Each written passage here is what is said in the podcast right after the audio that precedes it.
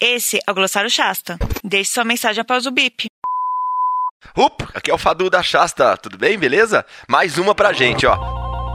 Muito falamos sobre o digital e também da transição do analógico para o digital, né? Mas independente das evoluções tecnológicas, o que fica para o rádio são os quatro elementos essenciais da linguagem para sua comunicação. São eles, ó: a música, o silêncio, a voz e os efeitos sonoros, juntos e misturados, criam a linguagem mágica do rádio, o teatro da mente do ouvinte que acompanha as narrativas e enunciados. Eles constroem os cenários e personagens que mais se identificam com as referências da sua própria imaginação imaginação. Já no ambiente digital, o rádio se fortalece com o apoio dos recursos imagéticos e de interação que a nova plataforma oferece. Somamos então aos quatro elementos da linguagem radiofônica textos e imagens. O rádio está em fase de crescimento. Mudam-se as plataformas, mas a linguagem é a mesma. Ainda vemos nos formatos das novas mídias esses elementos que inspiraram gerações e construíram as grades de conteúdo das novas mídias. Dali Rádio, Rádio Arte, programas de auditório, radionovelas, narração esportiva,